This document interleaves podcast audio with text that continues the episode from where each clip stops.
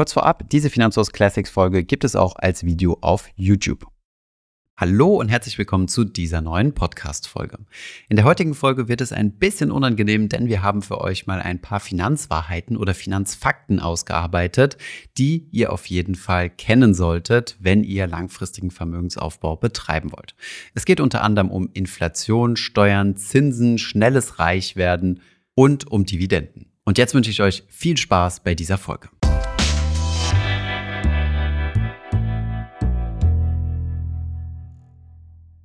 Bevor es losgeht, ein kurzer Werbeeinsprecher. Und heute möchte ich euch die App Finanzguru vorstellen. Das ist euer kostenloser und digitaler Finanzassistent. Mit dem könnt ihr ganz einfach einen Überblick über eure Geldein- und eure Geldausgänge behalten. Sobald du Finanzguru gedownloadet hast, kannst du mit der App verschiedene Bankkonten, Depots oder Krypto-Accounts verbinden und behältst dann einen gesamthaften Überblick über deine Finanzen. Finanzguru analysiert dann deine Kontobewegungen, kann diese dann klassifizieren in einzelne Ausgabenkategorien und erkennt sogar automatisch Verträge. In der App hast du also einen Überblick über alle Verträge, wie zum Beispiel deine Mietverträge, deinen Handyvertrag, deinen Strom- und Wasservertrag und so weiter. Das Coole an der Sache ist, du kannst direkt aus der App diese Verträge auch kündigen. Diese Funktion habe ich zuletzt sogar mal für meinen Internetvertrag benutzt. Finanzguru kannst du dauerhaft kostenlos nutzen. Es gibt aber auch Finanzguru Plus, wo du noch weitere Analysen und Funktionalitäten hast.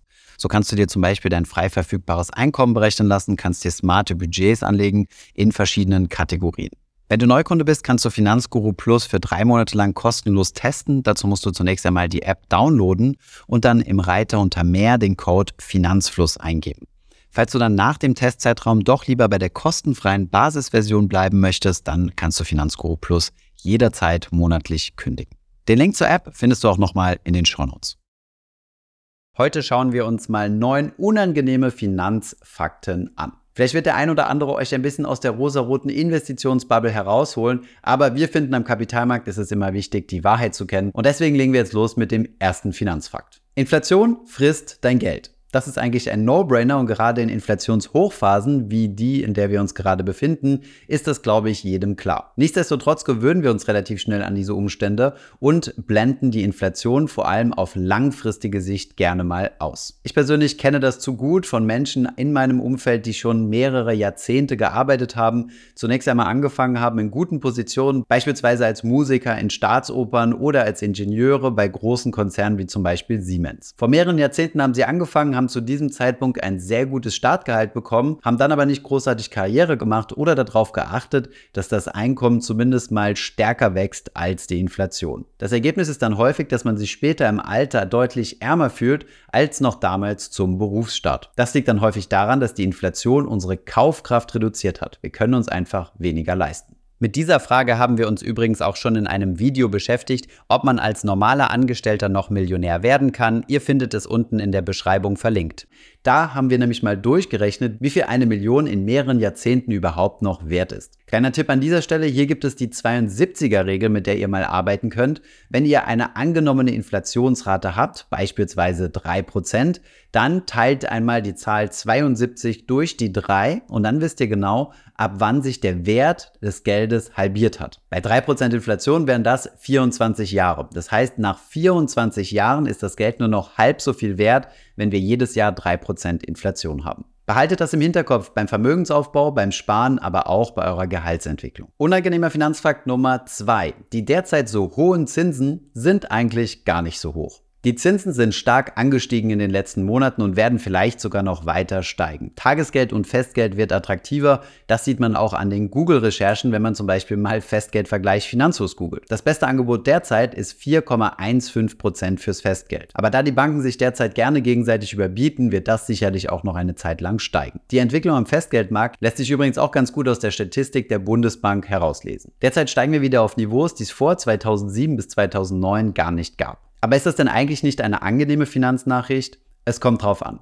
Denn die derzeit hohen Zinsen verstecken eine Sache. Im Grunde geht es nämlich nicht darum, wie viel Zinsen oder Rendite ihr erwirtschaftet, sondern worum es geht, ist die reale Verzinsung. Das bedeutet, nach Abzug der Inflation, wie viel Verzinsung bleibt euch denn dann übrig?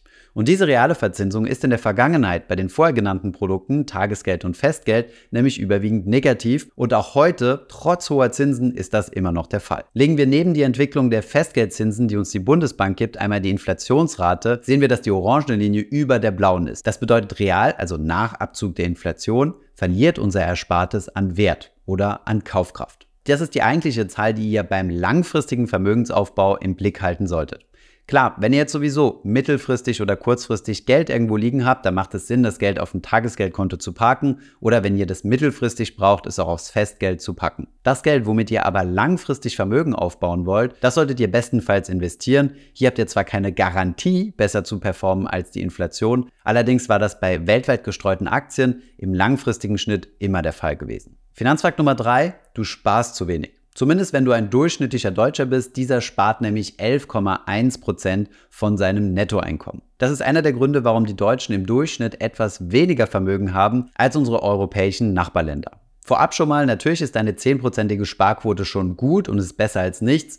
Und nicht jeder Haushalt kann sich erlauben, deutlich mehr zu sparen, denn gerade durch die Inflation schmelzen ja auch unsere Sparraten dahin. Wenn du es dir aber erlauben kannst, solltest du auf jeden Fall schauen, dass du mehr auf die Seite gelegt bekommst als der Durchschnittsdeutsche. Denn das bedeutet für dich automatisch deutlich mehr Vermögen zu einem späteren Zeitpunkt. Wir haben hier einmal für ein Durchschnittsnettoeinkommen in Deutschland 2245 Euro verschiedene Sparquoten durchgerechnet. Wir haben das Ganze gemacht auf eine Laufzeit von 37 Jahren mit 5% Rendite. Wir haben deswegen 5% genommen, weil wir von einer langfristigen durchschnittlichen Rendite am Aktienmarkt von um die 7% ausgegangen sind und hiervon wieder Inflation abgezogen abgezogen haben. Bei 10% würdest du am Ende der 37 Jahre auf 273.000 Euro kommen. Kannst du aber doppelt so viel sparen, würdest du auch doppelt so viel rausbekommen, nämlich 547.000. Und auf etwas über 800.000 kommst du, wenn du 30% sparen kannst. Aber das ist natürlich schon sehr sportlich, aber nicht unerreichbar. Mach dich vertraut mit diesen Zahlen und spiel ein bisschen rum. Dazu haben wir einen Sparrechner entwickelt. Den findest du unten in der Beschreibung verlinkt. Finanzfakt Nummer 4. Steuern zerstören deine Pläne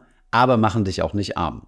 Bei diesem Tipp bin ich ein bisschen ambivalent, denn auf der einen Seite haben sehr viele Menschen Angst vor der Steuer und fangen deswegen nicht an zu investieren. Diese Angst kann ich euch auf jeden Fall nehmen. Auf der anderen Seite wird häufig gerechnet, ohne dabei das Finanzamt mit zu berücksichtigen. Das solltet ihr trotzdem tun und ist eigentlich gar nicht so kompliziert. Vielleicht habt ihr euch schon mal unseren Entnahmerechner angeschaut, auch den haben wir euch unten in der Beschreibung verlinkt, wo ihr mal durchrechnen könnt, wie viel Kapital ihr auf der Seite liegen haben müsst, um davon einen gewissen Betrag X während eures Rentenalters jeden Monat zu bekommen. Dabei solltet ihr nicht vergessen, dass hier auch nochmal eine Steuer anfällt. Derzeit ist das hier bei uns in Deutschland pauschal 25% Kapitalertragssteuer plus Solidaritätszuschlag.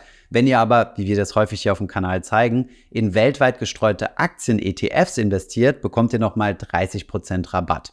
Damit kommt ihr auf eine Gesamtsteuerbelastung von 18,46 Gegebenenfalls kommt hier noch die Kirchensteuer obendrauf, wenn ihr kirchensteuerpflichtig seid. Wichtig zu verstehen ist aber, dass nur der Gewinn versteuert wird. Das heißt wirklich nur das, was ihr an Vermögenszuwachs habt. Manche Menschen glauben nämlich, dass sobald ihr Geld in Aktien investiert habt, dass dann Steuern anfällt, aber eine solche Art der Vermögensversteuerung gibt es bei uns in Deutschland nicht. Unangenehmer Finanzfakt Nummer 5.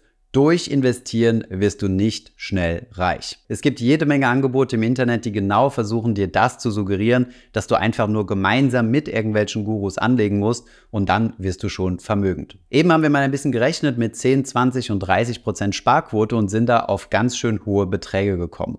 Allerdings darf man nicht vergessen, dass das über eine Laufzeit von 37 Jahren war. Das heißt, schnell reich werden wird man hiermit nicht. Wir können hier auf diese Beträge auch mal eine Entnahmequote von 3% berechnen. Das heißt, wenn ihr dieses Geld zur Verfügung habt und 3% jedes Jahr entnehmt, dann kommt ihr auf diese Werte hier, die ihr euch monatlich ausschütten könnt. Ihr seht, dass man selbst bei 30% Sparquote nicht auf den initialen Wert, also das initiale Netto-Durchschnittseinkommen kommt. Das muss man auch nicht unbedingt, denn man hat ja auf 30% verzichtet. Diese Sparleistung muss man ja nicht erbringen, aber hier geht es wirklich nur darum, mal die Größenordnungen zu zeigen. Wenn ihr durch Investieren schnell reich werden wollt, dann müsst ihr sehr, sehr hohe Renditen erzielen und das geht nur mit einem sehr hohen Risiko einher. Hierbei spielt die Statistik stark gegen euch. Denn wenn ihr deutlich mehr als die durchschnittliche Marktrendite erzielen wollt, dann habt ihr auch eine sehr hohe Pleitewahrscheinlichkeit. Aus diesem Grund gibt es zwei Hebel, an denen ihr schrauben könnt. Erstens mal die Langfristigkeit, also dass ihr ein bisschen was auf die Seite legt und das über sehr lange Zeit.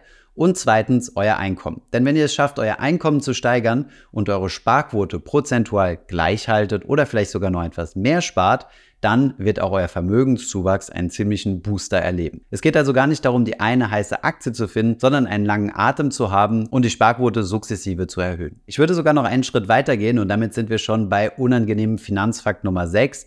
Die Rendite ist am Anfang des Vermögensaufbaus eigentlich völlig egal. Viele versuchen gerade zum Start ein optimales Portfolio aufzustellen. Da wird wochenlang recherchiert, welcher der beste Broker ist, dann wird geschaut, welche ETFs es gibt, verschiedene ETFs miteinander verglichen und es wird wild diskutiert. Wenn man sich aber mal eine kleine Zinseszinsgrafik anschaut mit verschiedenen Zinssätzen von sagen wir mal 0% über 2%, 5% und dann einmal 7% und diese Graphen übereinander legt über einen sehr langen Zeitraum von 30 Jahren, dann stellt man fest, wenn man sich die ersten Jahre anschaut, macht es eigentlich gar keinen Unterschied, wie viel Prozent Rendite man gemacht hat. Die Linien liegen in den ersten fünf Jahren nahezu aufeinander und der Zinseszinseffekt kommt eigentlich erst deutlich später zum Tragen. Und hier macht es dann einen großen Unterschied, ob man richtig sein Geld angelegt hat oder nicht. Was also vor allem wichtig ist beim Start, ist es, einfach loszulegen, viel mehr als die perfekte Portfoliozusammensetzung zu haben. Versteht mich nicht falsch, das Ganze gilt natürlich nicht für stark Negativrenditen. Ihr braucht also nicht anzufangen, wild zu zocken,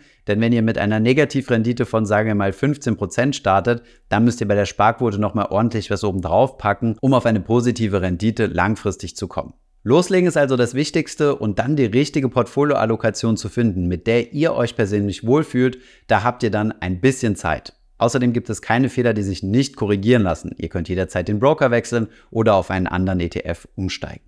Und damit sind wir schon bei Fakt Nummer 7. Das erste Jahrzehnt ist das schwierigste. In der vorherigen Grafik haben wir gesehen, dass die Rendite erst später anfängt, ihren Job zu machen und später anfängt, für euch zu arbeiten. Das kann aber gerade im ersten Jahrzehnt, wenn ihr anfangt mit dem Investieren, etwas ernüchternd sein, denn euer Portfolio wird ziemlich stark schwanken, vielleicht zwischenzeitlich sogar mal im Negativen sein und die Zinseszinseffekte beflügeln noch nicht eure Sparambitionen. Genauso wie es den Spruch gibt, die erste Million ist die schwierigste, kann man diesen Spruch auch relativ gut auf andere Geldbeträge kopieren.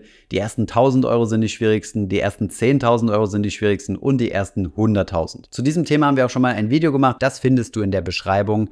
Kommen wir zum achten Finanzfakt und dieser lautet, Dividenden sind kein geschenktes Geld. In der Dividenden-Community werden wir uns jetzt sehr wahrscheinlich unbeliebt machen, um es anders zu sagen, Lisa O hasst diesen Trick. Und tatsächlich gibt es natürlich Vorteile, in Dividendentitel zu investieren, denn gerade Leute, die anfangen mit dem Investieren, motiviert das ungemein regelmäßige Ausschüttungen auf ihr Konto zu bekommen oder diejenigen, die von ihrem Vermögen bereits leben, profitieren natürlich von der Ausschüttungspräferenz. Nichtsdestotrotz möchten wir hier mit dem häufigen Irrglauben aufräumen, dass Dividenden einen finanztechnischen Vorteil haben oder dass das Geld quasi geschenkt ist. Der Aktienkurs soll idealerweise ja immer den Wert eines Unternehmens widerspiegeln. Und der Wert eines Unternehmens setzt sich aus verschiedensten Bestandteilen zusammen. Unter anderem auch aus seiner Cash-Position. Also platt gesprochen, wie viel Bankguthaben hat das Unternehmen? Wenn das Unternehmen sich jetzt dazu entscheidet, dieses Bankguthaben an seine Aktionäre auszuschütten, dann wird dieses Guthaben beim Unternehmen ja auch weniger. Und dementsprechend ist das Unternehmen genau um diesen ausgeschütteten Betrag auch weniger wert. Diese Reduktion des Aktienkurses gibt es auch tatsächlich in der echten Welt. Das nennt man den sogenannten Dividendenabschlag. Besonders schön kann man das an der Sino AG sehen. Die Sino AG war ein früher Investor bei Trade Republic, hat frühzeitig dort günstig investiert und dann einige Jahre später ihre Anteile verkauft und damit Millionen an Gewinnen gemacht. Diese Gewinne sind dann in die Sino AG rein und wurden einmalig per Sonderdividende ausgeschüttet. Und das sieht man auch am Aktienkurs. Dieser ist an dem Tag, wo die Dividende ausgeschüttet wurde,